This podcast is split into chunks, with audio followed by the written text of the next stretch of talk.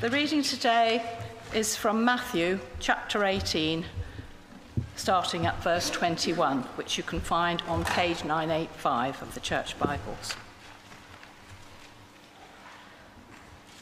Then Peter came to Jesus and asked, Lord, how many times shall I forgive my brother or sister who sins against me? Up to seven times? Jesus answered, I tell you, not seven times, but 77 times. Therefore, the kingdom of heaven is like a king who wanted to settle accounts with his servants. As he began the settlement, a man who owed him 10,000 bags of gold was brought to him. Since he was not able to pay, the master ordered that he and his wife and his children and all that he had be sold to repay the debt. At this, the servant fell on his knees before him. Be patient with me, he begged, and I will pay back everything. The servant's master took pity on him, cancelled the debt, and let him go. But when that servant went out, he found one of his fellow servants who owed him a hundred silver coins. He grabbed him and began to choke him. Pay back what you owe me, he demanded. His fellow servant fell to his knees and begged him, Be patient with me and I will pay it back. But he refused. Instead, he went off and had the man thrown into prison until he could pay the debt. When the other servants saw what had happened, they were outraged and went and told their master everything that had happened. Then the master called the servant in. You wicked servant, he said, I cancelled all that debt of yours because you begged me to. Shouldn't you have had mercy on your fellow servant, just as I had on you? In anger, his master handed him over to the jailers to be tortured until he should pay back all he owed. This is how my heavenly Father will treat each of you unless you forgive your brother or sister from your heart. This is the word of the Lord.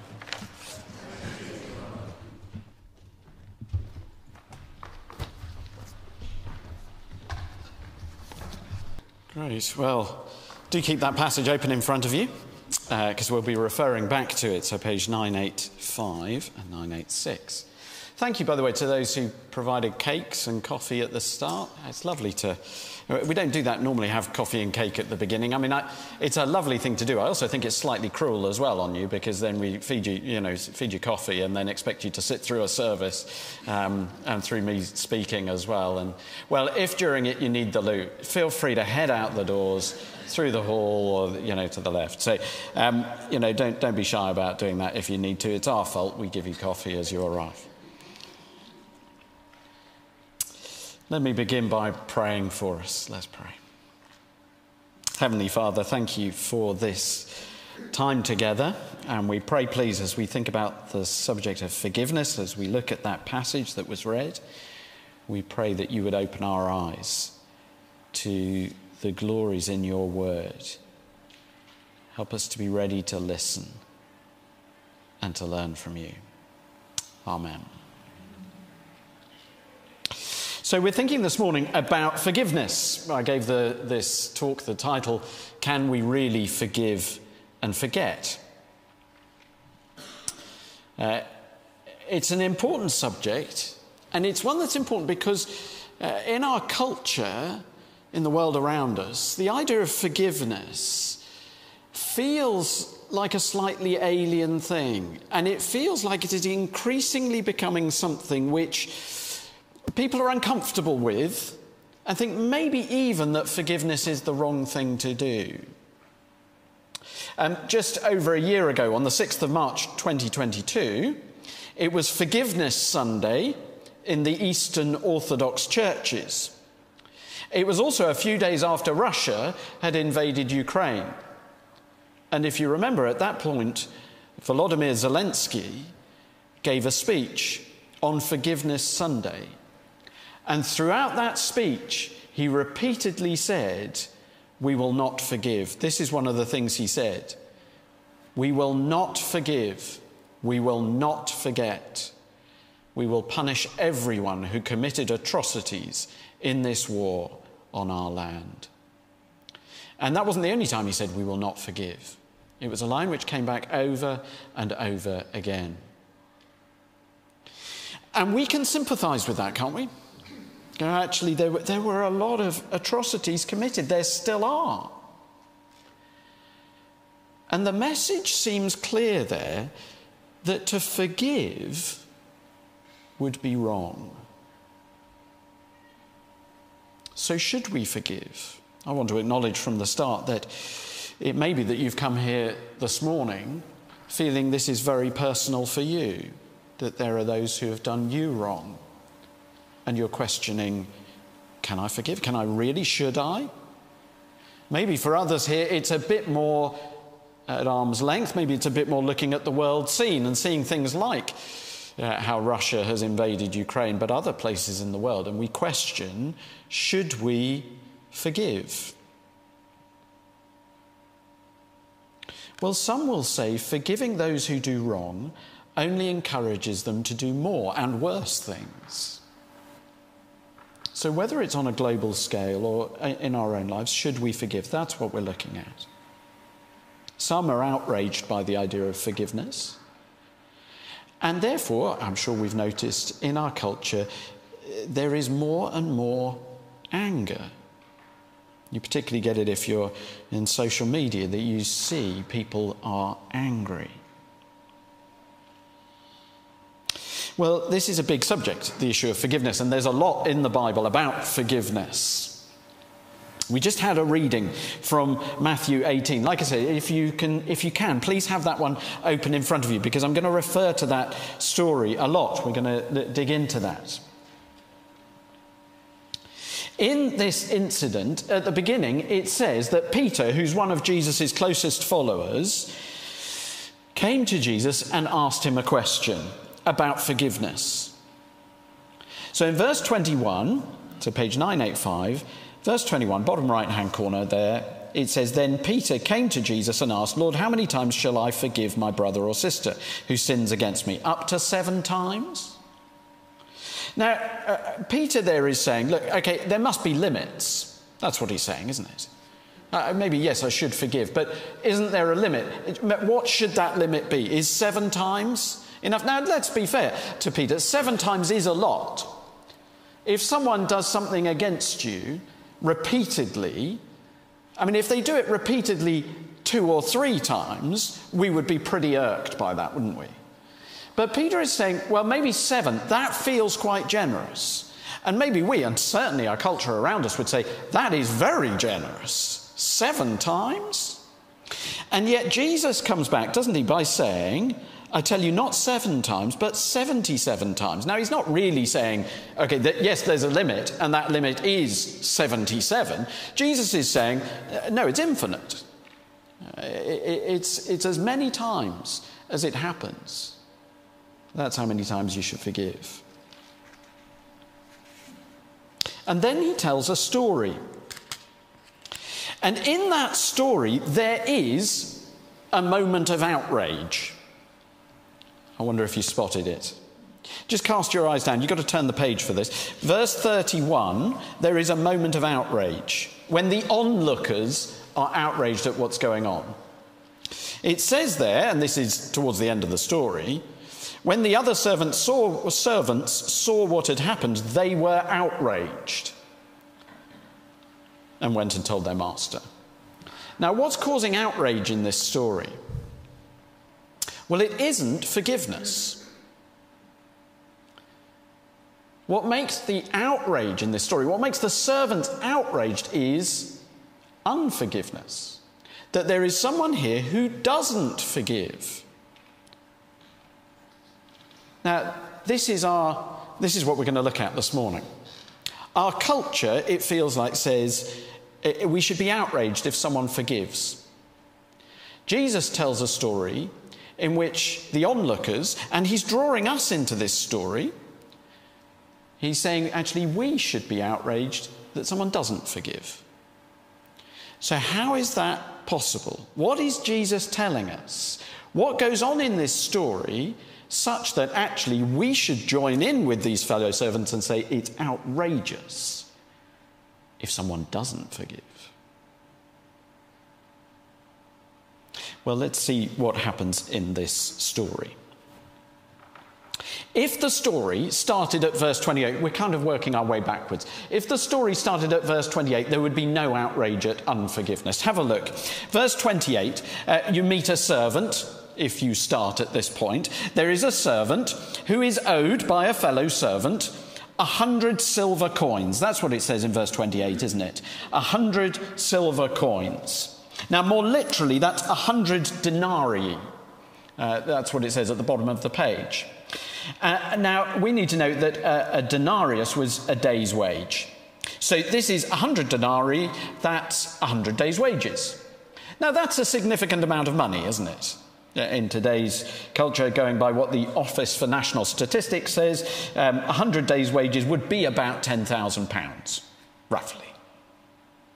So that is a significant amount of money. So if you've got here someone who is owed £10,000, that, that's, that's a lot. And what happens is this person then wants their money back. Well, that's reasonable, isn't it? He grabs the person and begins to choke him. Okay, that's a bit extreme, but nevertheless, he says, Pay back what you owe me. Okay, fair enough. His fellow servant falls to his knees, verse 29, and begs him, Be patient with me and I'll pay it back. But, verse 30, he refuses. And you go, Well, yeah, I mean, £10,000, maybe, yeah, that's all right to refuse and say, Yeah, I want the money back and had him thrown into prison until he could pay the debt. Well, that's the way they did things. Now, if that's all there was in the story, no one would be outraged. But it's at this point that all the fellow servants are outraged. What's going on? Why is everyone outraged that this man, who is owed £10,000, doesn't cancel the debt, demands it back? Why is everyone outraged at this? Because you see, this is the position that we're in. When someone wrongs us, they owe us something. That's what this is saying, this and elsewhere. To say that if someone wrongs you, you are owed something. There is justice that should be done. You're owed something. And we feel if we are wronged, that person should pay me back in some way. It may not be financial, but it may be in reputation or it may be in other ways. We want justice, we want payback. So, why the outrage from the fellow servants? And the answer is the backstory. What happened before this?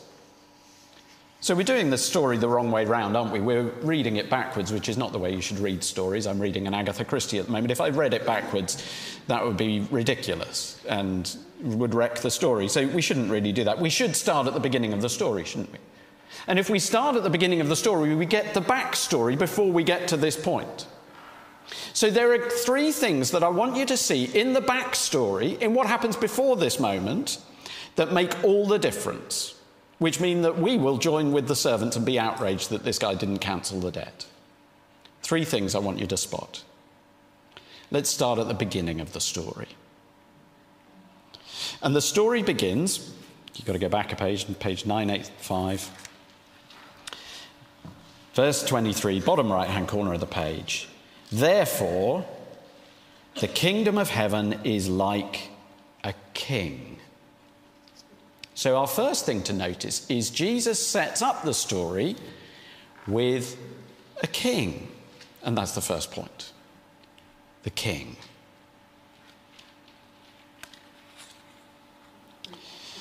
The first person mentioned is not the man, it is not the other servant. The first person mentioned is the king and his kingdom.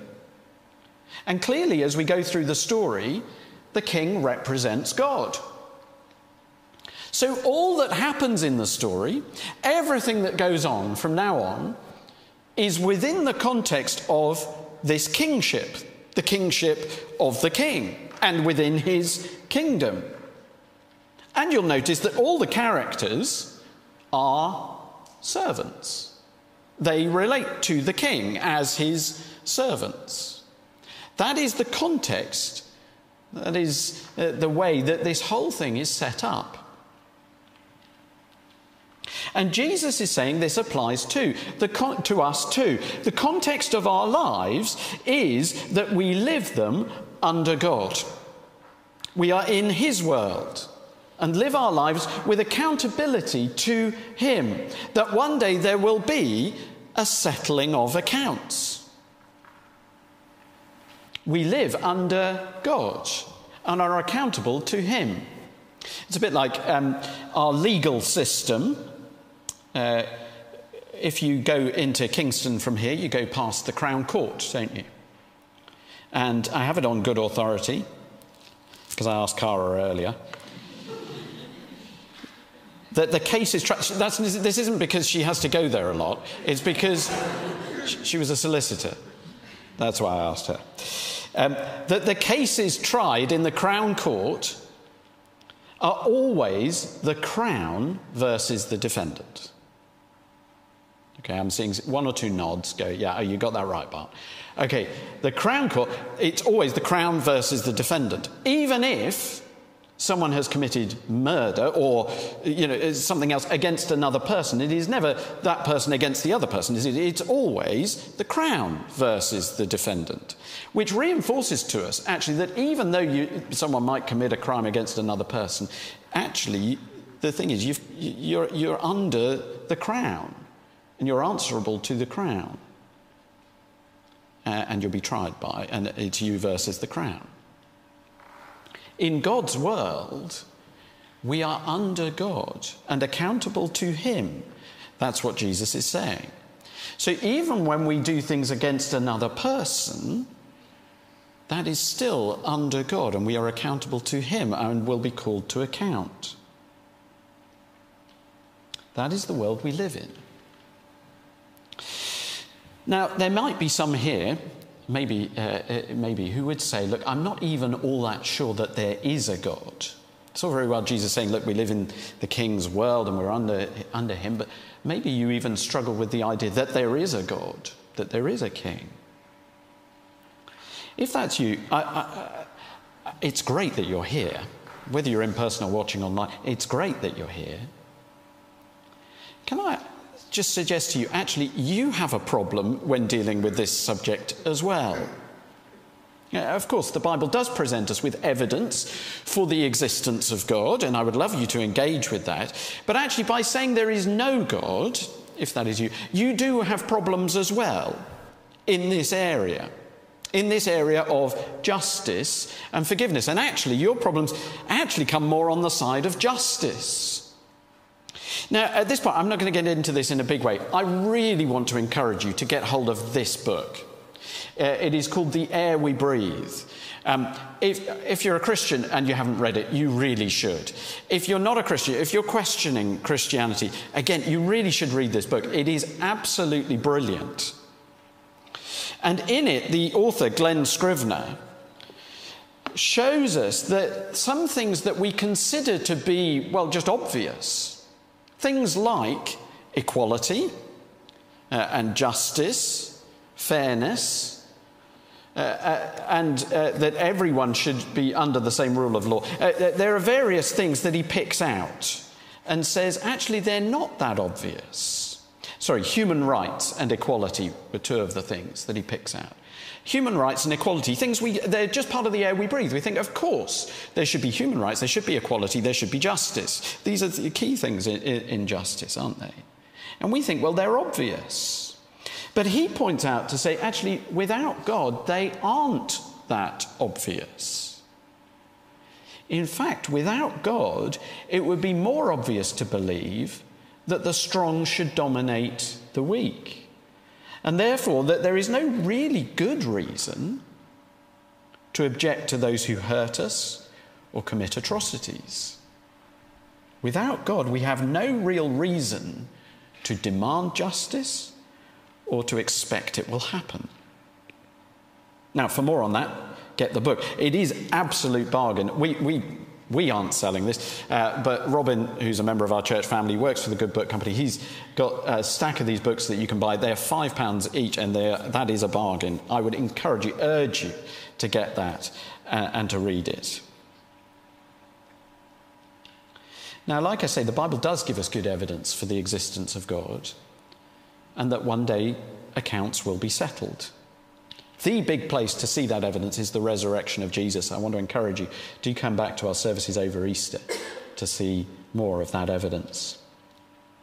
So, Jesus begins by speaking about the king. We need to get into the rest of the story, don't we? He talks about the king.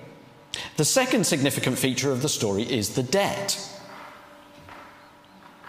When the king goes, uh, goes to settle accounts, he finds this man, one of his servants, and he settles accounts. And he finds that this man has a huge debt.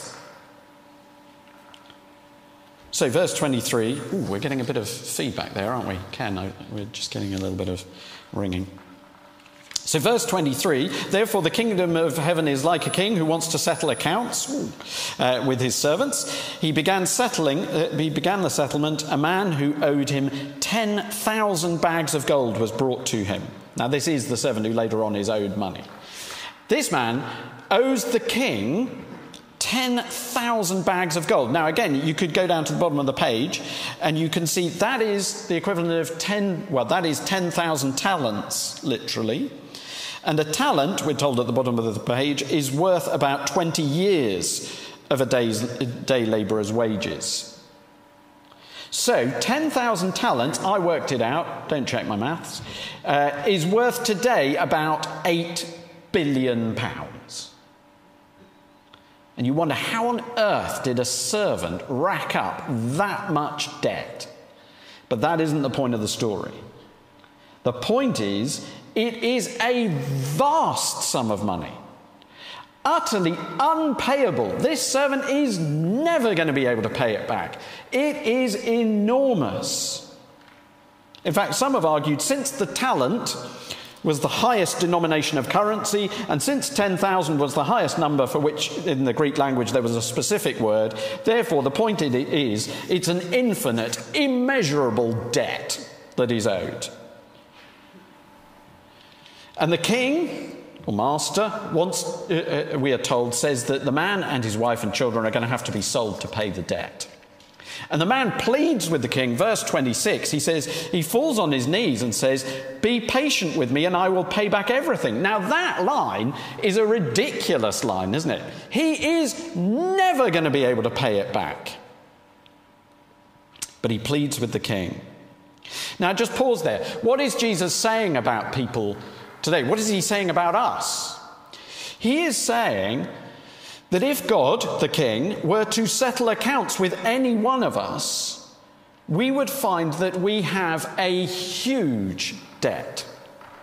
And this isn't just saying we owe God everything, because everything that we have and everything that we are is a gift from God. It's not actually saying that, because the debts in this story are to do with wrongdoings, aren't they? It's about forgiveness for wrongs. And therefore, the debt that we owe God, this infinite debt, is, it is saying we have wronged God. We've all wronged God in whose world we live. If it were not the crown versus you or me, but God versus you or me, the list of charges would be enormous, the evidence against us would be compelling. Now, you might question that. You might say, is that really right? If on Judgment Day I come before God and God says, you know, let's judge you, would, would there really be charges against you?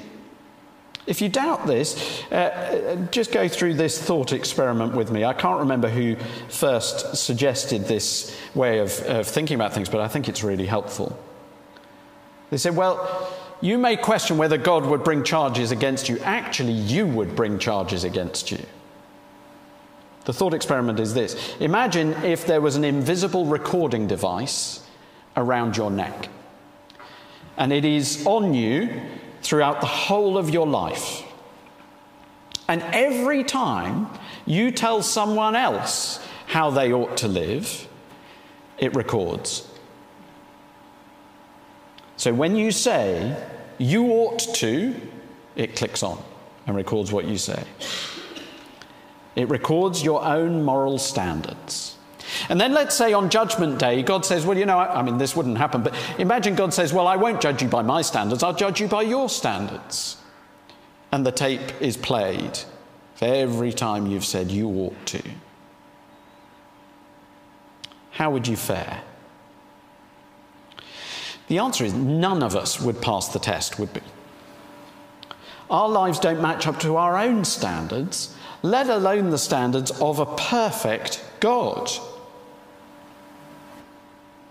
And on top of that, not only do we not match up to God's standards, we live our lives for the most part ignoring God and ignoring his kingship. We live not with God as God of our lives, as King of our lives, but with something else as King of our lives, often ourselves. So we commit cosmic treason against God. The reality is that for each one of us, the debt we have is enormous, it is unpayable. And so we need to see the third thing, which is the forgiveness. Verse 27 The servant's master took pity on him, cancelled the debt, and let him go. And that is a wonderful verse. Let's just unpack it very quickly. It says, The master, the king, took pity on him. That is, his heart went out to him. Even though the debt was utterly unpayable, his heart went out to him. And he cancelled the debt. Now, here is the heart of forgiveness. This explains forgiveness. The king cancels the debt that the servant owes. And when he does that, notice that the king is saying he will deal with the debt himself. That is significant. If you owe me money and I say, that's all right, I'll wipe that debt out, what I'm actually saying is, I will absorb that debt. I'm not actually just saying, oh, never mind, it doesn't really matter. I'm actually saying, I will absorb that debt. And that is what forgiveness is. And incredibly, the incredible thing that Jesus is saying is, God is saying He is prepared to forgive us the debt. Which doesn't merely mean, as I say, it doesn't mean God merely saying, oh, don't worry about it, that doesn't matter. Forgiveness never means saying, it doesn't matter. No, for God to forgive the debt we owe Him means Him saying He will absorb the debt Himself. It costs God what does it cost God? Not 10,000 talents. Actually, it cost God his son. We need to look at the cross. The debt we owe was being paid when Jesus died on the cross. As he hung, dying on the cross, he shouted out.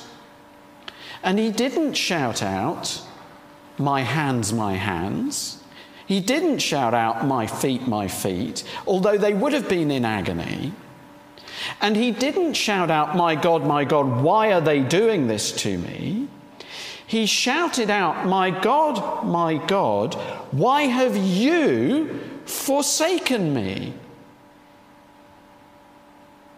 He was being forsaken by God, though he himself had done nothing wrong. But he was there in our place. If we are in doubt as to how serious our state is before God, we can look at the cross and see what it cost God to deal with our wrongs. That's what it costs God to forgive, to absorb our debt. Forgiveness is not easy. It was not easy for God. And then it says, the king let the servant go.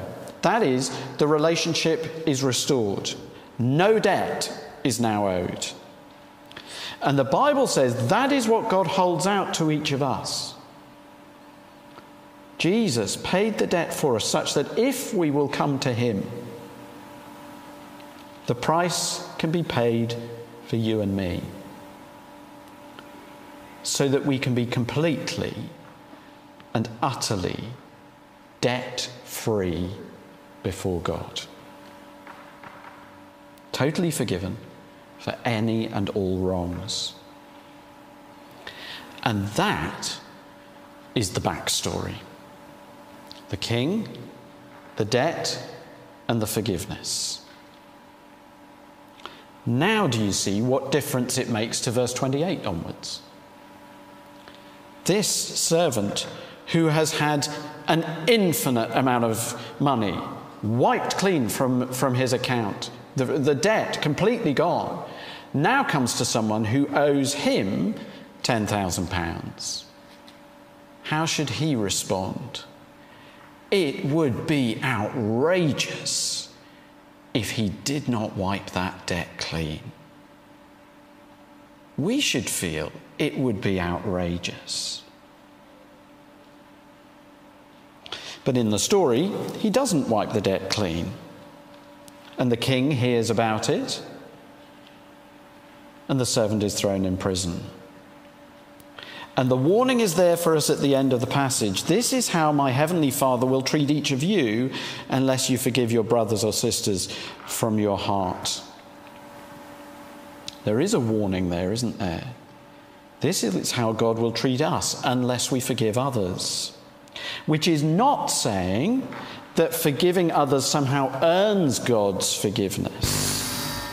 No, that isn't how the story works, is it? It's not that the king says, uh, Well, I'll forgive you if you forgive someone else, if you forgive others. No, rather, if someone has already has really understood their debt to the king, what it cost God to forgive them, they would forgive. So if we won't forgive, it shows we haven't actually appreciated and taken hold of the forgiveness God offers us. If our debt is wiped out through Jesus' death, we will seek to wipe out the debt of others. Which doesn't mean that you don't pursue justice. Uh, this is subject for another talk, I'm afraid. But that doesn't mean that you don't pursue justice. You can forgive and pursue justice. Actually, the Bible encourages us to do both. In fact, it says you need to do both. But that, like I say, is a heading, a title for another time. So, to answer the question, the question that we said ourselves this morning can we really forgive and forget? The answer is we can forgive. It can be very hard, but as we said, forgiveness isn't easy. But it is possible. The power to do so comes from knowing your debt that you owe God and knowing it being wiped out through Jesus' death, through his love for you poured out on the cross as he died in your place. If you look to the cross, if I look to the cross, that is where we can find the power to then forgive others. Can we forget? Well, that isn't something Jesus commands, and it's not actually something that we can do. Can't just forget, but we can forgive if we know God's forgiveness of us. So, will you come to God for the forgiveness that you need to have your debt wiped clean? You could respond to God today on that, but you might want to find out more. Can I encourage you, if you want to find out more, do keep coming back. Come to our Easter services. We mentioned them earlier. There's a flyer in the vestibule as you leave. Do grab one of them. It just tells you when our services are. But do find out more. If after the service you want to ask me questions, do grab me afterwards. Very happy to talk about what's been said. I'm going to just finish with a prayer. Heavenly Father, we thank you that uh, you deal with subjects that we find hard. In your word, you talk to us about forgiveness. Father, please would you open our eyes to who you are, to our debt before you, and what it cost you that we could be forgiven. And we pray for each one of us that we would come to you for that forgiveness. And that that would transform us, change our hearts and change our lives, so that we then can forgive others. Amen.